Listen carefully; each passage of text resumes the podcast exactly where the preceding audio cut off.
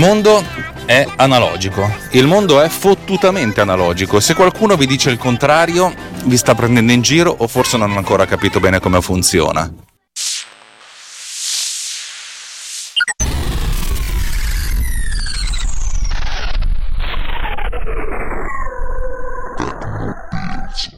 Allora, avete presente quel giochino eh, che dicono spesso, quella, quel joke più che giochino, eh, che dicono spesso, il problema di questo computer sta tra la tastiera e la sedia.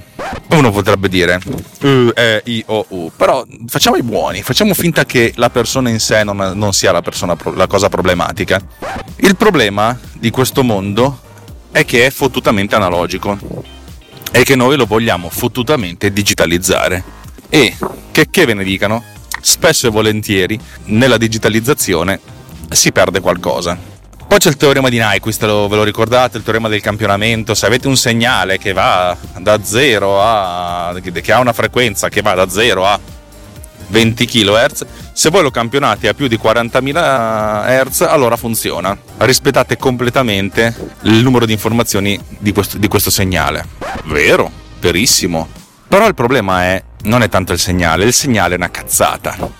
Il segnale però non dovete mai considerarlo come qualcosa di puro, non perché commette peccati, perché, perché fa delle cose brutte, fa delle cose sporche. Il problema è che il segnale, nonostante possa essere puro, passa attraverso un fottuto mezzo trasmissivo. E il mezzo trasmissivo, signori e signori, è analogico. Perché c'è bisogno della fibra ottica al posto del rame? Perché il rame è un mezzo trasmissivo al cazzo. Cioè, su distanze brevi di qualche metro è perfetto, funziona, è una figata cosmica, ma po- provate a, fi- a infilare delle informazioni ad altissima velocità per un cavo di rame lungo qualche chilometro. Eh, eh so cazzi, so cazzissimi. Il mondo è analogico, non solo, ma il mondo digitale deve per forza stare seduto sui limiti del mondo analogico, e il mondo analogico farà di tutto per combattere la digitalizzazione. Tutto, tutto, tutto, tutto. Ma perché vi racconto queste cose qui che sicuramente già sapete e che avrei potuto dire in dodici secondi invece che due minuti e mezzo? Il problema è che sto cercando una soluzione, anzi sto cercando un insieme di tantissime soluzioni al problema di Diapason. Eh, anzi forse lo chiamiamolo Diapason perché Diapason porta un po' sfiga. Ho scoperto che uno dei posti più complicati in cui fare delle, delle riprese è la tromba delle scale di casa mia. Nel passaggio tra il primo piano e la mansarda le scale sono ancora abbastanza spoglie, non ci abbiamo messo delle foto, cioè fondamentalmente c'è un riverbero della Madonna. Se io infilo il computer lì, faccio partire la registraz- la, il playback della, della melodia di Clappertune e lo registro con un telefono cellulare, che è quello che voglio fare, ottengo uno dei risultati peggiori possibili, che va bene perché è quello su cui voglio testare. La prima cosa che ho fatto negli ultimi algoritmi è stata quella di ammazzare il numero zero. Potete dire, perché ammazzare il numero zero? Beh, allora fondamentalmente io quando vado a, a codificare i simboli in frequenze vado in ordine, per cui il numero zero è la frequenza più bassa, e quando c'è del rumore di fondo o c'è del rumore primo o dopo eccetera eccetera eccetera, insomma questo numero zero rimane, per cui dato che sono le frequenze più basse quelle che hanno più rumore, quando, quelle che hanno più intensità, se non emetto nessun suono, lui lo interpreta come zero. Allora a questo punto io dico direttamente, sai che c'è? In fase di emissione lo zero non lo, non lo emetto, per cui i miei simboli non vanno da zero a nove, ma vanno da uno a nove, ma in fase di ascolto ascolto anche lo zero, per cui se c'è uno zero so in qualche modo che questo è il rumore di fondo. Ho migliorato il mio algoritmo di mutamento delle, delle, delle frequenze, ve ne ho parlato in passato, non voglio andare avanti. In pratica quando c'è una frequenza che viene emessa, dopo un po' il mio algoritmo diventa sordo a quella frequenza, così non ho più problemi di riverbero. Povero scemo, potrete dire, dopo che vi racconterò quello che vi sto per dire. Insomma, ci ho fatto un sacco di lavori eccetera eccetera, cioè il fine tuning senza nessun risultato. Alla fine mi sono arreso a quello che ha detto Gatti. Gatti mi ha detto, aggiungi delle pause tra una nota e l'altra, in modo tale che il riverbero fa in tempo a scemare. E ho detto, va bene, facciamolo. Ho aggiunto delle pause, ho fatto anche delle registrazioni con delle pause che sono anche più lunghe della nota emessa. Ci ho dato, dato veramente un sacco di tempo per queste note per, per, per attenuarsi. Ho fatto le registrazioni, un cazzo. Ho fatto le registrazioni ieri sera, mettendoci, facendo un po' di test, partendo da zero riverbero, cioè ogni nota attaccata alla successiva, fino a un riverbero praticamente massimo. Cioè veramente c'è una nota, poi c'è un sacco di silenzio. Eh, ragazzi, dico nota, però in realtà è un insieme di frequenze. Potrebbe, uno potrebbe dire che è un accordo, no, perché sono, non sono, non sono delle note che stanno bene insieme fondamentalmente. sono abbastanza brevi e non, non danno fastidio, ma un ascoltare tutti insieme queste note, queste frequenze pure, insomma, sentirebbe un po' di fastidio. Insomma, tutto questo ho provato ad acquisire il, in automatico con, con il mio sistema, partendo da riverbero zero a riverbero cinque, dove riverbero zero è nessuna pausa, riverbero cinque è massima pausa. Il quaranta per cento dei test non è passato, e uno potrebbe dire: non sono passati i test con minore riverbero, con minore pausa. No, non è passato il test quello con minore pausa, con pausa zero, ma non è passato neanche il test con pausa cinque, che è il livello massimo. Gli altri tre sì. E io mi sono detto: ma che cazzo, ma che cazzo, ma che cazzo. Allora poi mi sono messo a guardare la forma d'onda, perché neanche la forma d'onda, ma le frequenze, l'analisi dello spettro, che è quella che ormai guardo di più ormai in un, in un, in un file, in un segnale. I riverberi sono strani, i riverberi sono tali per cui si perde qualcosa. Nella fattispecie, se tu emetti una frequenza tipo mille hertz, il riverbero non ti torna soltanto sui mille, ma tutto in un intorno tra i mille e tra i novecento e i millecento, per dire. C'è un sacco di frequenze spurie. La frequenza più importante sarà sempre quella dei mille, però ce ne sono un sacco di spurie. Come fare, come non fare? Io adesso ho incrementato l'algoritmo che non muta soltanto la frequenza dominante, ma le prime tre frequenze, eccetera, eccetera, eccetera.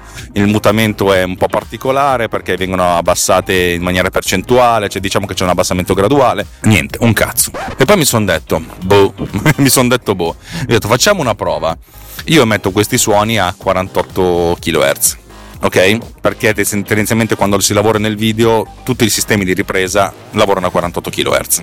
Va bene, giro quarantotto, emetto questi suoni a quarantotto kilohertz. Io ho fatto la prova con un file tra, trasformando da quarantotto a quarantaquattro e funzionava perfettamente.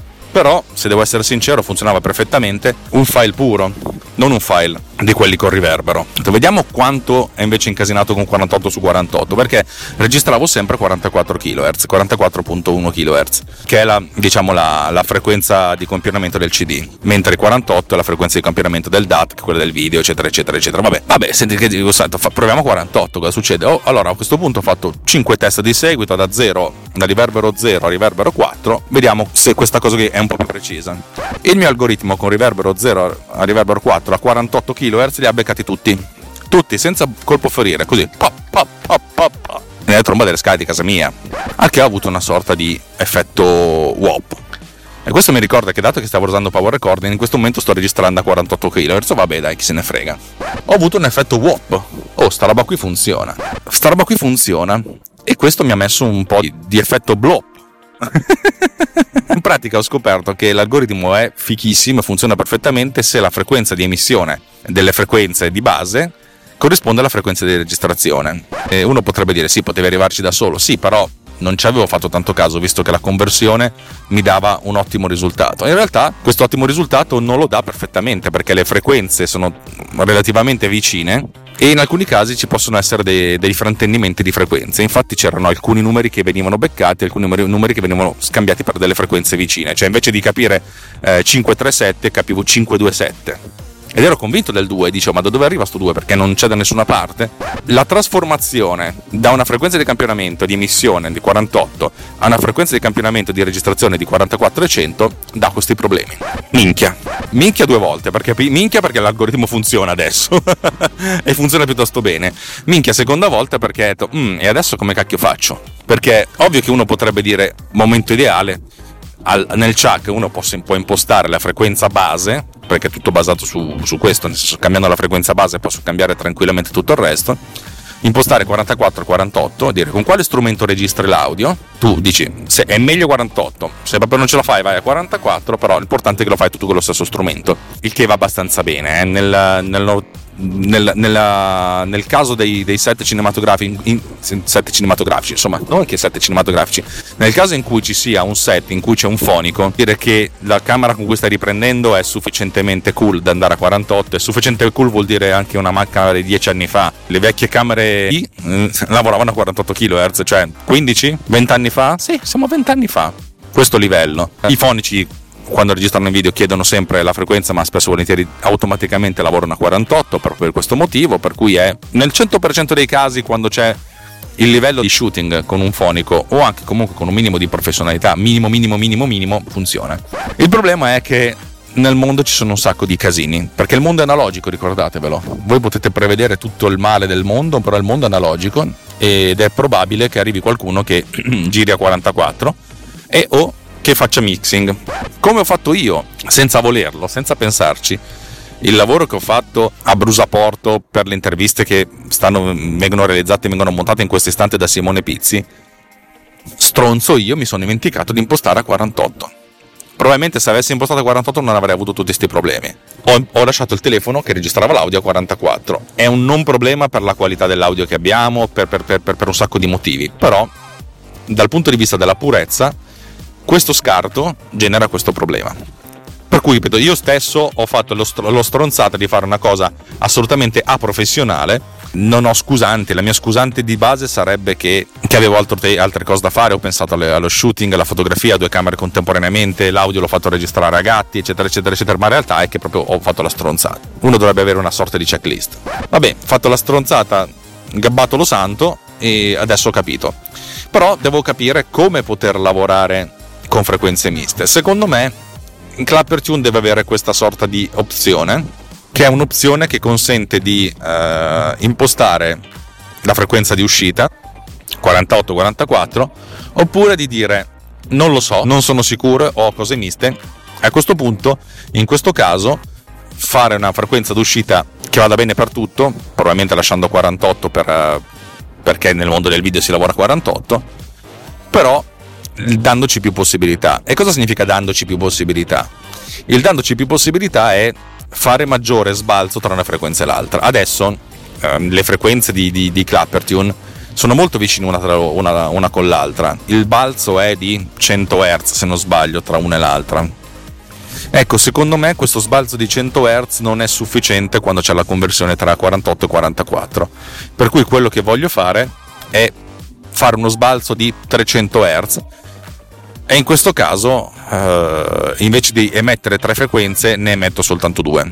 Però questo qui è un casino, perché dal punto di vista della, della registrazione uno dovrebbe sapere queste cose, per cui è molto probabile che io abbandoni del tutto la, la, la codifica attuale che lavora su tre frequenze, tiri dentro una nuova codifica che lavori soltanto a due frequenze, un po' più debole, e, e che però abbia molti più sbalzi tra una frequenza e l'altra. In questo modo vedrò di avere meno, meno sporco do, dovuto al, al, al riverbero e alla la trasformazione tra quarantotto e quarantaquattro, eh, in, modo ta, in modo tale da andare, a, andare ad arginare questo tipo di errore. Eh, altra cosa, è, visto che adesso come adesso tutte le frequenze sono, sono progressive, nel senso il, il carattere zero, non c'è più il carattere uno, è la frequenza più bassa emessa sia nella prima banda che nella seconda che nella terza. Probabilmente dovrei fare una sorta di mischione, in modo tale da non far corrispondere direttamente un carattere a una frequenza, ma fare una sorta di hash, per cui magari il, car- il, il carattere, il simbolo uno viene convertito con una frequenza, una delle dieci possibili, una delle, una delle sono sedici, una delle sedici possibili, però non, non necessariamente quella più bassa, e lo stesso dicasi per, le sedici, per le sedici, il blocco di sedici frequenze successive. Insomma, fare una sorta di mischione in modo tale che eh, non ci sia proprio una diretta corrispondenza, ma sia un pochettino più casuale la cosa.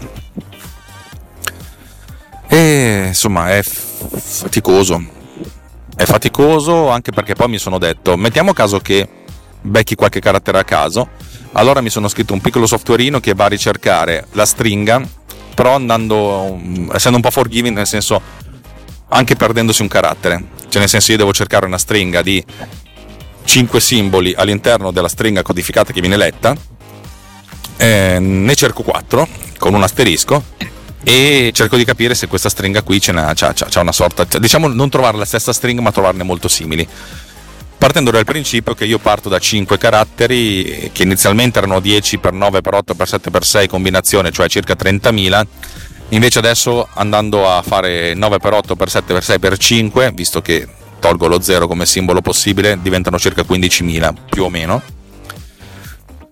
Va bene, cioè diciamo che c'è la, poss- la possibilità di collisione è, non è zero ma non è neanche così elevata. Andando a togliere un carattere la possibilità di collisione è nel caso di uno su tremila, non, al, non bassissima ma, ne, no, ma nemmeno altissima. Questo però, tutte queste, queste cose che mi sono inventato sono state soltanto prima che, di, di capire che il problema era la conversione tra quarantotto e quarantaquattro, o tra quarantaquattro e quarantotto, perché alla fine si ritornava a quarantotto. Per cui diciamo che la prima cosa che farò è cercare di diminuire il numero di, di, di frequenze e aumentare lo sbalzo tra una frequenza e l'altra, per poi andare, andare a fare altri test di casi limite. E per certi versi questa cosa qui è un po' mi, mi secca un po', perché fondamentalmente ho fatto un sacco di lavoro per niente, ma in realtà non è niente per niente, perché insomma diciamo quando uno si cerca di fare la punta alla testa eh, va sempre bene, perché diciamo che è una sorta di ginnastica mentale. Sono comunque andato a migliorare la robustezza nei casi peggiori, però devo ricominciare a ricodificare ancora le cose in un altro modo, secca un po', però diciamo che è un passo in avanti. Questo progetto diventa sempre più complicato. Io pensavo che sarebbe stata una cosa semplice, ma in realtà non è così semplice, più che altro per tenere conto del caso peggiore. Potrei anche dire: oh ragazzi, questa roba funziona se lavorate a quarantaquattro o a quarantotto, se mischiate le frequenze non va un cazzo, sono anche cazzi vostri. Eh, però sempre un problema, ripeto, vedendo il pubblico tipico che io ho con, con le mie app, che sono app che sono pensate, non dico per professionisti, però per per aiutare gente che un po' il proprio mestiere lo conosce, e mi, so, mi rendo conto che a volte trovo gente che, che non sa effettivamente che cosa sta facendo, e per cui creare un'app del genere mi spaventa non poco. Però sono vorrei dire che sono ottimista, non è che lo sia al cento per cento, però aver trovato, aver trovato una gabola del genere, aver visto che la cosa, la cosa è stata una sorta di momento di marca temporale forte, perché ho cioè, al cento per cento riusciti? Eh... Viva Dio. Va bene, dai, diciamo che per oggi questa puntata è finita. Mi spiace di avervi messo quella canzone che odio. Per me quarantaquattro gatti dà fastidio, non per i gatti ma per, il, per la musichetta, che due coglioni. Vabbè, per questa sedicesima puntata del diario di Diapason, Diapason ok, gatti hai vinto tu, quarantaquattro gatti. E è tutto. Vorrei ricordarvi che Runtime Radio è una web radio geek che fa delle cose belle, che produce degli ottimi contenuti, ma già lo sapete, per cui non, non indugio intanto non indugio in dettazioni. Eh, a volte questi miei ritri di conclusione sono, sono sin troppo lunghi e prolissi e ampollosi, per cui oggi tagliamo corto. Se vi piace quello che facciamo, dateci un po' di feedback. Se non avete idea di come darci del feedback, allora vuol dire che non abbiamo fatto per niente bene il nostro lavoro, e, e di conseguenza sono anche un po' cazzi nostri. Ragazzi, ciao, alla prossima, buona, buon ascolto di quel che verrà. Ciao ciao ciao ciao.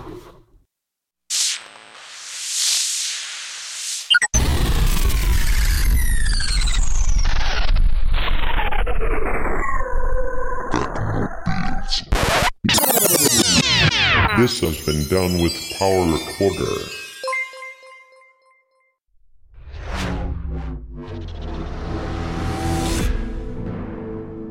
This podcast is edited with Producer. Discover more at ultimedia slash producer. ulti.media slash producer. P-O-D-U-S-C-E-R.